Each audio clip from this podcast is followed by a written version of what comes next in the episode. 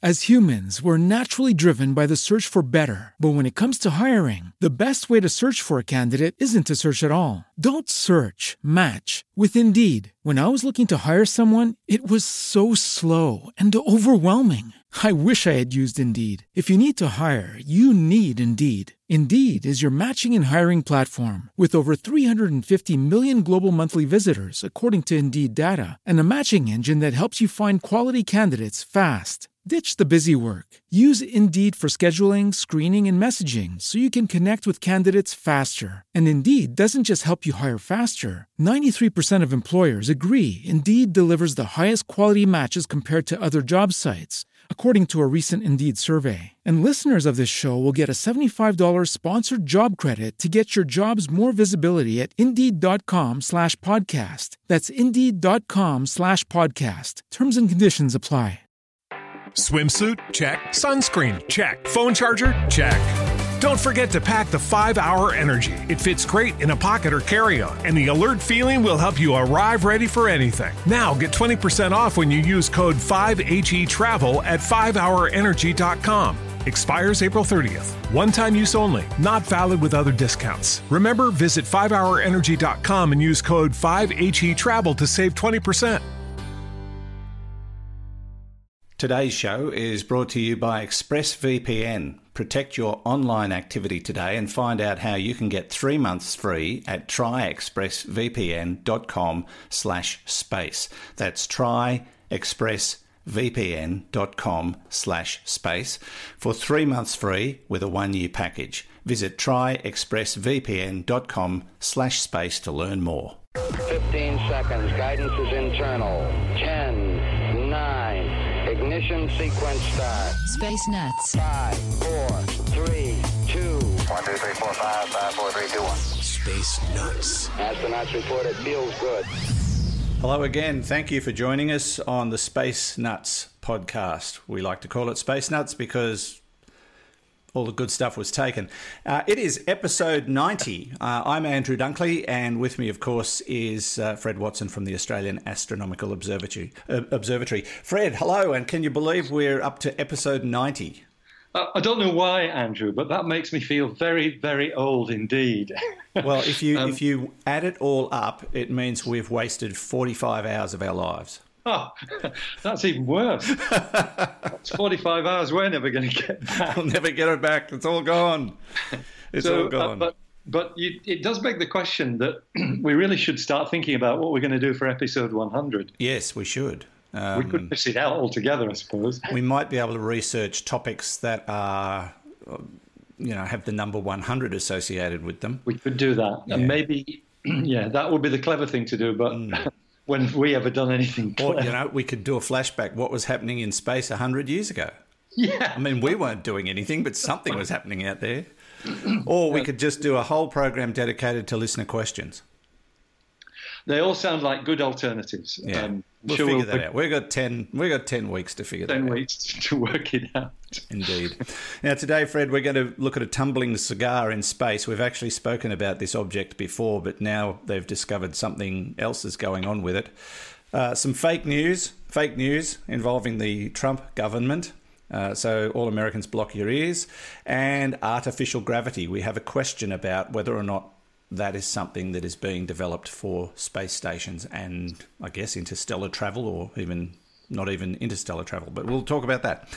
Uh, but first, Fred, uh, the tumbling cigar. This is the Oumuamua uh, asteroid that we talked about uh, not so long ago. That's shaped like, um, oh, let's say, oh gosh, what would what it, would it be shaped like, Fred? I'm thinking Robert Plant's song "Big Log" comes along. Um, Well, look, I'll, I'll steer you in a completely di- different direction. I think it is the, the French loaf of space. the French loaf, It's not quite the same colour, that's the only thing. the ballistic baguette. The ballistic baguette, that's the one. Yes. Absolutely. What a name. yeah, I like that. You should be in broadcasting, you know. I, I, I'm going to try it one day. I am. so, what's happening with um, Oumuamua, the um, the very elongated, uh, strangely shaped asteroid that is also a um, uh, uh, you know it's it's come from another part of the u- universe. It's not one of ours. That That's correct. So it's um, it, it is uh, the first uh, interstellar asteroid that we have seen passing through the solar system. It whizzed through um, in in October last year. Uh, zoomed past the, the, the Earth. We didn't see it. It zoomed past the Sun. Uh, actually, it zoomed past the Sun first, then the Earth, and then we caught it as it was receding from from our neck of the woods in terms of you know our place in the solar system. But it's hurtling by at a speed that means that it can only have come from outside, um, and so it has come from a distant uh, solar system. We don't know which one. Uh, we, you know, the, the, the problem is you don't really know how long it's been traveling for. but the suggestion, because it has got this brownish reddish color to it, um, that suggests that it has been in space for a very long time, upwards of a million years at least, uh, because of the effect of cosmic rays on surfaces. We know what they do.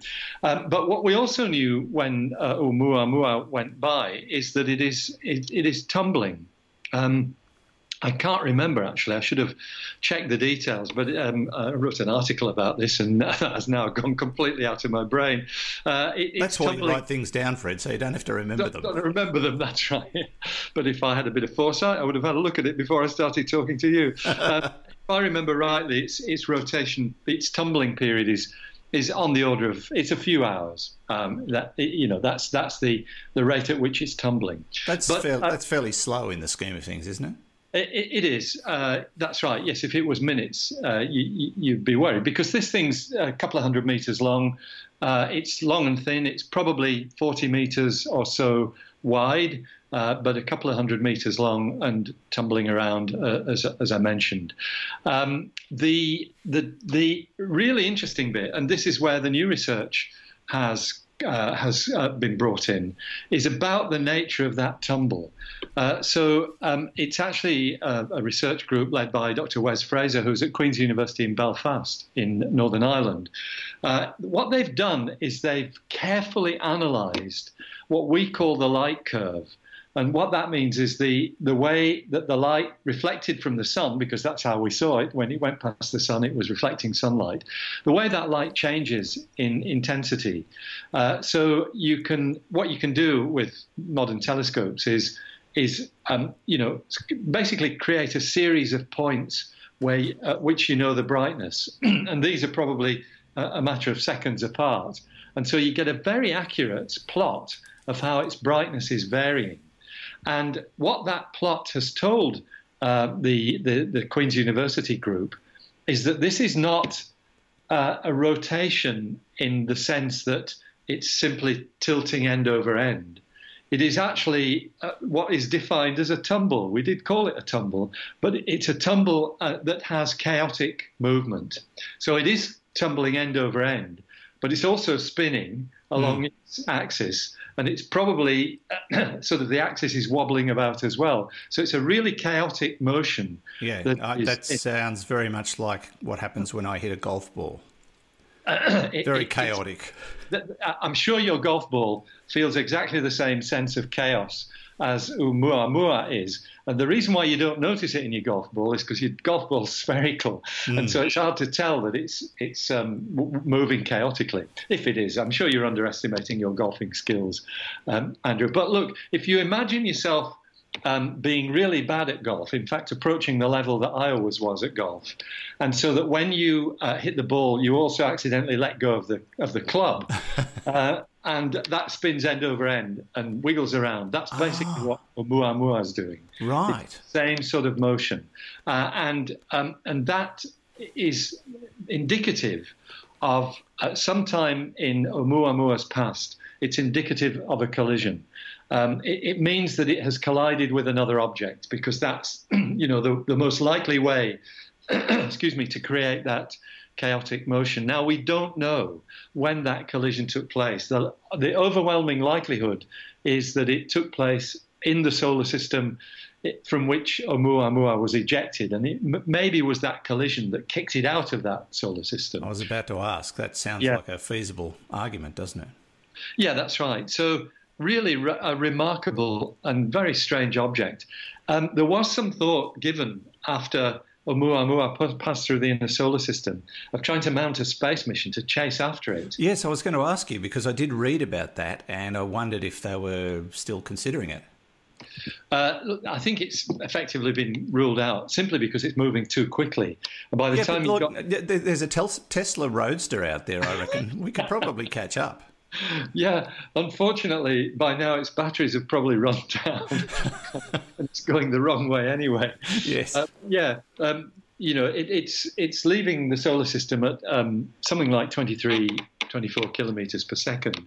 Uh, and to mount a, a space mission that would actually have enough oomph to overtake it and maybe, you know, do a flyby, we simply don't have the resources to do that. However, what I think it has done, it, it's alerted us to the existence of these things. They've been they've been um, postulated for, for decades that we should occasionally see debris from other solar systems passing through our own solar system.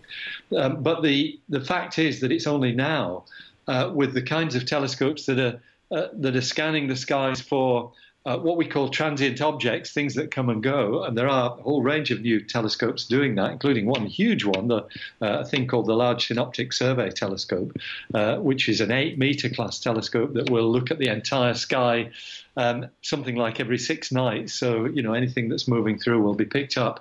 Um, th- so that's the, the fact that we have these new facilities is why we are going to start seeing these things. And Oumuamua is the first. Its name means the first messenger from afar in Hawaiian. Um, so um, I think that what will happen is that uh, groups of scientists will uh, put together the idea of a space mission to chase after one of these so that they're almost ready for this thing uh, if and when it comes, the next one that flies through the solar system, to go and get a really good look at it because this is a free sample from another solar system. If you can, you know, if you can rendezvous with it and, and take some images. Yes, and uh, fascinating. And, and yeah, we've learned so much already from something that was just passing by, and uh, now we know what to look for. We we may, uh, well, probably will definitely see see more of them. Yeah. Uh, and and look, I just did a Google uh, translate on uh, Oumuamua, and it said space doogie. So I'm not sure you're right, Fred. That's okay, that's modern Hawaiian. yes, it probably is.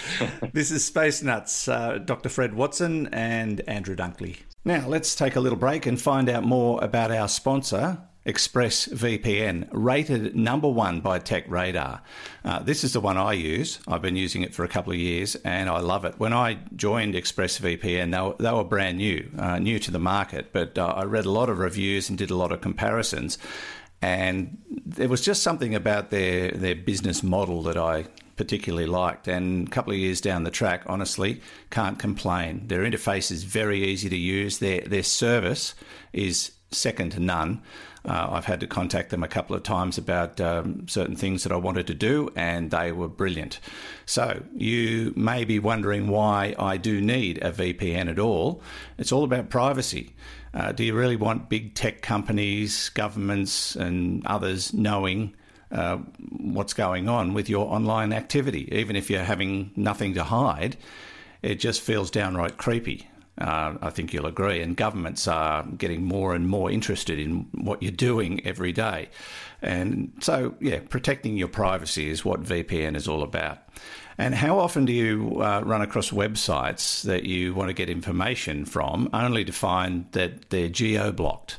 This is becoming an increasing problem, but ExpressVPN solves that problem for you. Uh, now, if you go to our special URL, you'll see quite a list of things this service can help you with, things you may never have thought of before.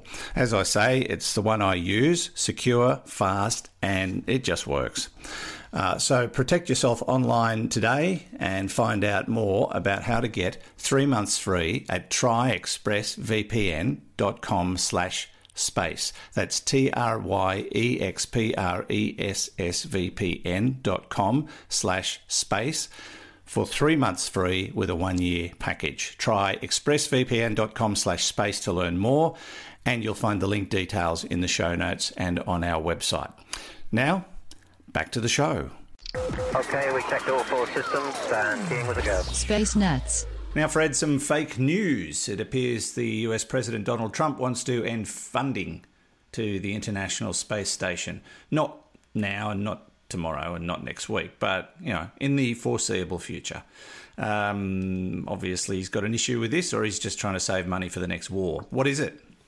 Uh, well, it's not fake news. It's um, it's absolutely true, and it's neither of the above. Ah. Uh, so, um, and, and, in a way, um, I guess we could have predicted this, knowing uh, the things that are close to Donald Trump's heart, uh, which is private enterprise.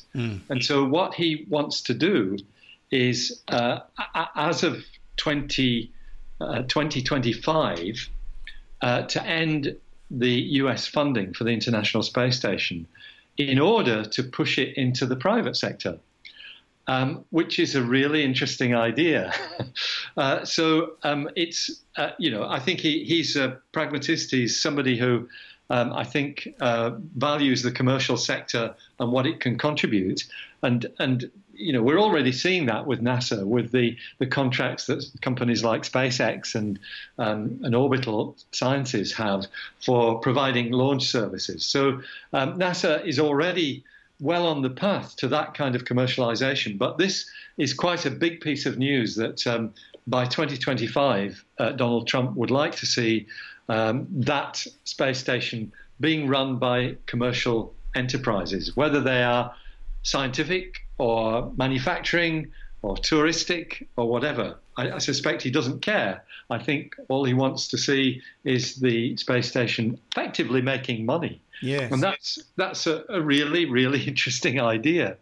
So he's um, why is it in the news this week? Well, um, the 2019 budget proposal. Uh, which of course has to be passed by Congress and all the rest of it, is uh, it, it, contains NASA's uh, budget. Their budget for 2019 is, I think, 19.6 billion US, um, which is a little bit more than it has been of late. Um, uh, it was uh, last year, I think it was 19.1 billion. Um, I have to say, uh, Andrew, just to, to take a pause here, that that sounds like a colossal amount of money, and it is. Oh, it's massive. It's, it's. I think it would cover the national debt in Australia, and I'm not making jokes. It would come close. But uh, despite the fact that it's a big number, um, what NASA achieves with that is absolutely staggering. Um, they do the most extraordinary things, not just in space, but in aviation as well. Uh, that budget is spread very, very thinly across their research projects. Uh, so I, um, I'm always amazed that they achieve as much as they do with that amount.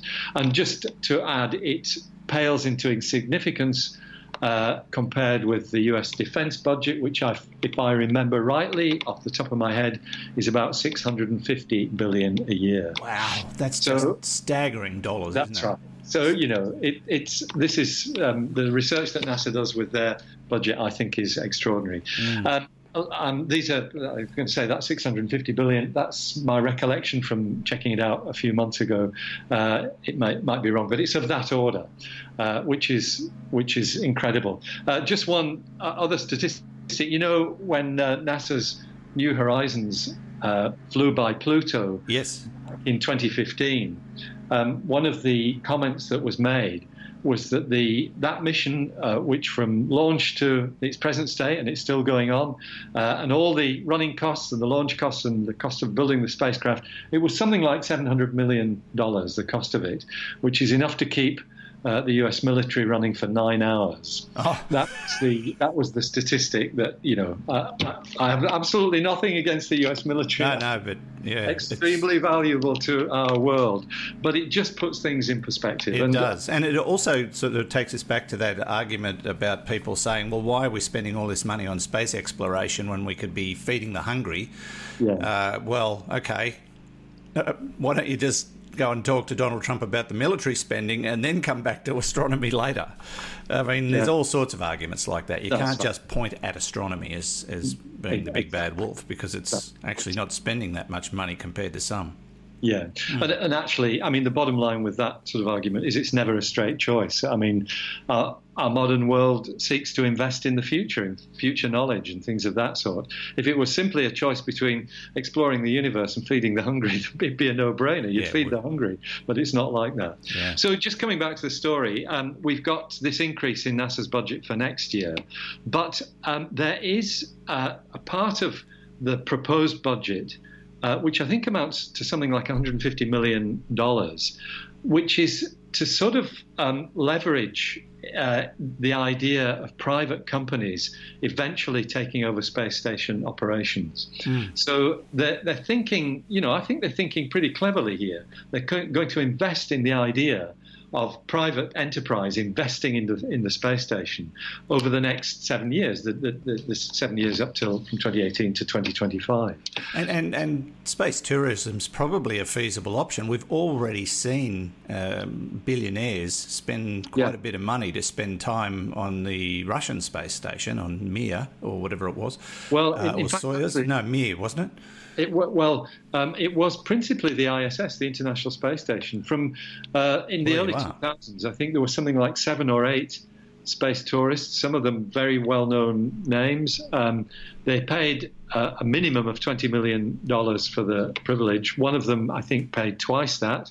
Uh, at least one of them went up twice. Because he got Um, a window seat, that's why. That's right. Yeah, it was because they, the Soyuz launch vehicles had a spare seat in them, Right. and it was a company. I think they were called Space Enterprises. Space. I can't remember, uh, but they, they they were they basically brokered a deal between um, Roscosmos, the, the the operators of the Soyuz spacecraft, and uh, and the, the, these very wealthy people to allow them to visit the space station. Great, a great pioneering step for space tourism. Um, just coming back to the, the present story, though, um, your, your thoughts about tourism are, are, are probably not ill founded because we've just seen the start of what I think is a new era in space launches with, with the reusable boosters that, um, uh, that SpaceX is, is providing. That is going to bring down the cost of launches. Um, I'm not saying that it's ever going to bring space travel down to the pockets of people like you and me. No, uh, never.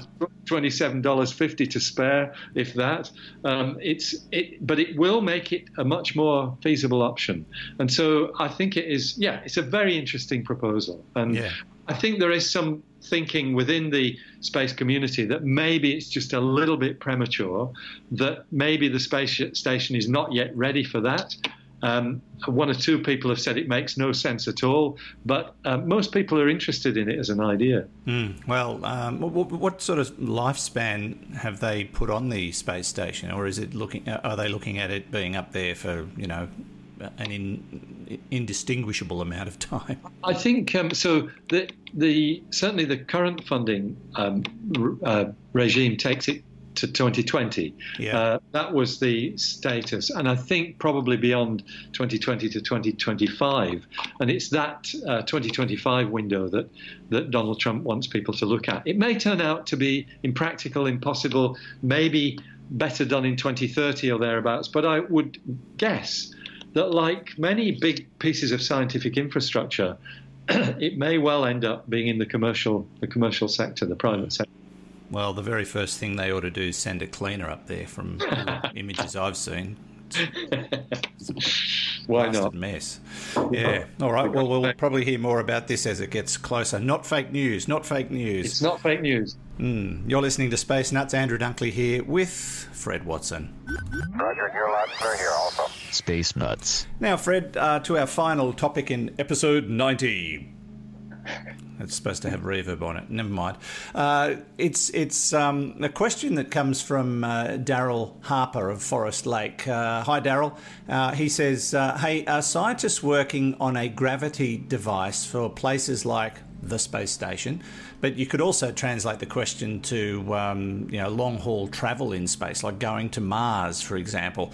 Uh, we've seen artificial gravity portrayed in a multitude of science fiction shows. Those big spaceships that have the, the big hoop like structure that rotates creating artificial gravity. Uh, it was well portrayed in um, uh, the likes of Mission to Mars and Red Planet and uh, more recently in The Martian. There seems to be Martian or Mars stories that, that, that portray these things, but uh, that's the sort of technology I guess he's talking about. Is it on the drawing board?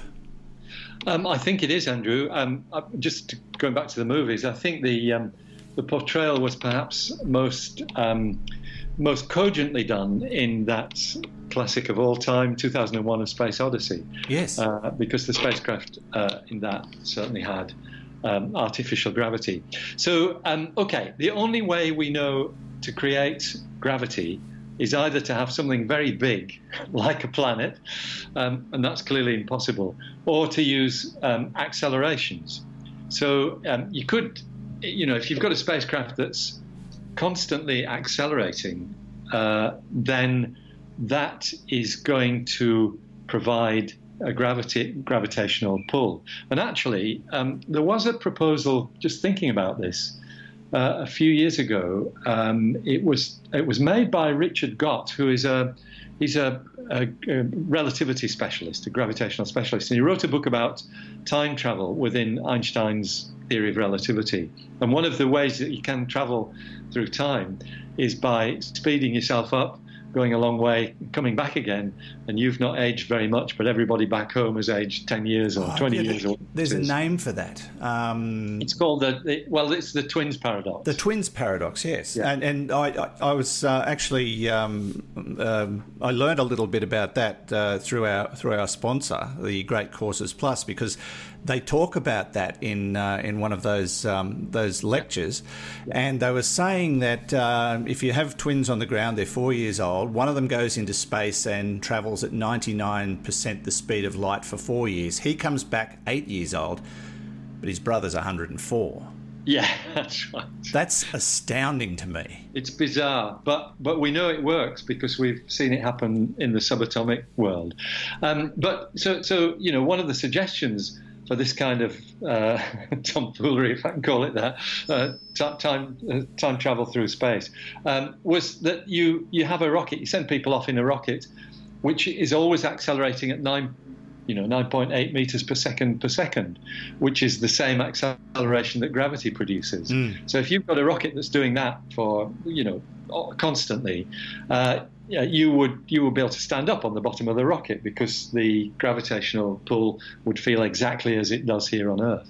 That, however, is a fairly impractical method because it uses huge amounts of fuel to sustain that kind of acceleration. Yeah. And so the way that um, most people think of is exactly as you've said, rotating uh, structures. Well, uh, if, I, if I can just from a from a, a layman's point of view, from where I sit that does not seem to be a difficult prospect. It doesn't seem to me that creating something in space that will rotate and create artificial gravity would be a very difficult thing to achieve, or am I wrong? Um, I think it has to be done extremely carefully. Uh, because I think there are there are nuances in the in the idea. Uh, I did read up on this some time ago. Once again, I can't remember what I read, but um, the the um, that, look, the simplest way to do it would be two space capsules tethered together and rotating about their common center of mass. Yeah.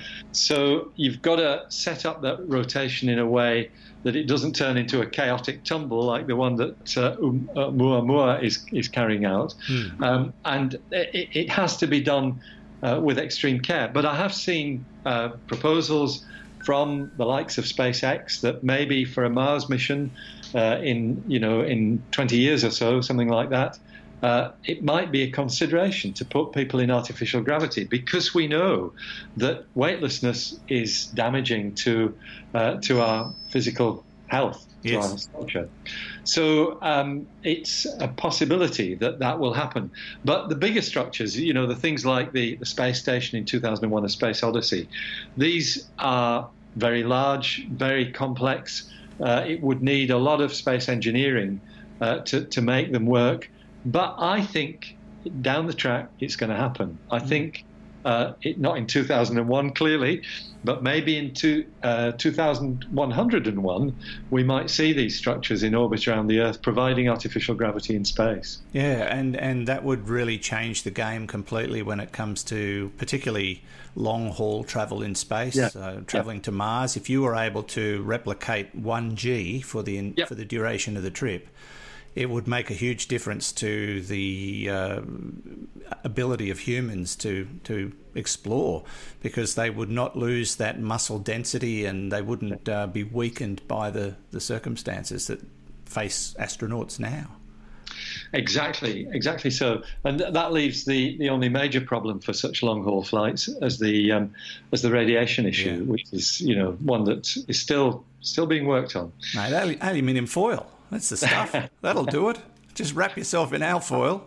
And away you Yeah. go.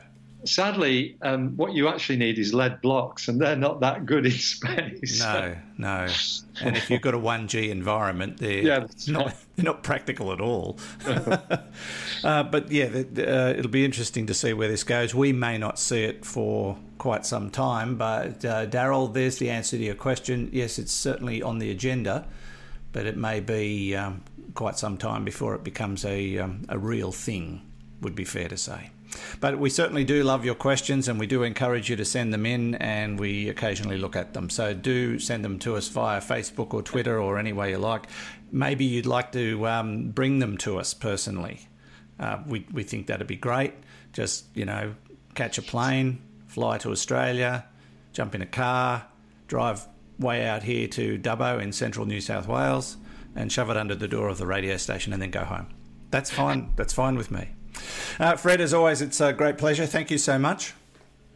It is my pleasure too, Andrew. Um, I'm a bit miffed that you're not telling these people to shove it under my door. Because, you'd be a um, bit closer to the airport than me. That's right. Six hours closer, to be honest. And he's got a much nicer door than I have. I just saw someone actually deliver something to his door, and he, didn't, he wouldn't say hello to me. Couriers can be so rude sometimes, Yes, but not all of them. Not the ones that listen to us. of course. not. Mm. Thank you, Fred. We'll catch you next week. It sounds great. Thanks, Andrew. Take care. It's Fred Watson from the Australian Astronomical Observatory. And from me, Andrew Dunkley, thank you again for listening to the podcast known as Space Nuts. Space Nuts. You've been listening to the Space Nuts podcast. Mission complete, Houston. Subscribe to the full podcast on iTunes, Audioboom, and Stitcher, or your favourite podcast distributor. This has been another quality podcast production from Bitesz.com.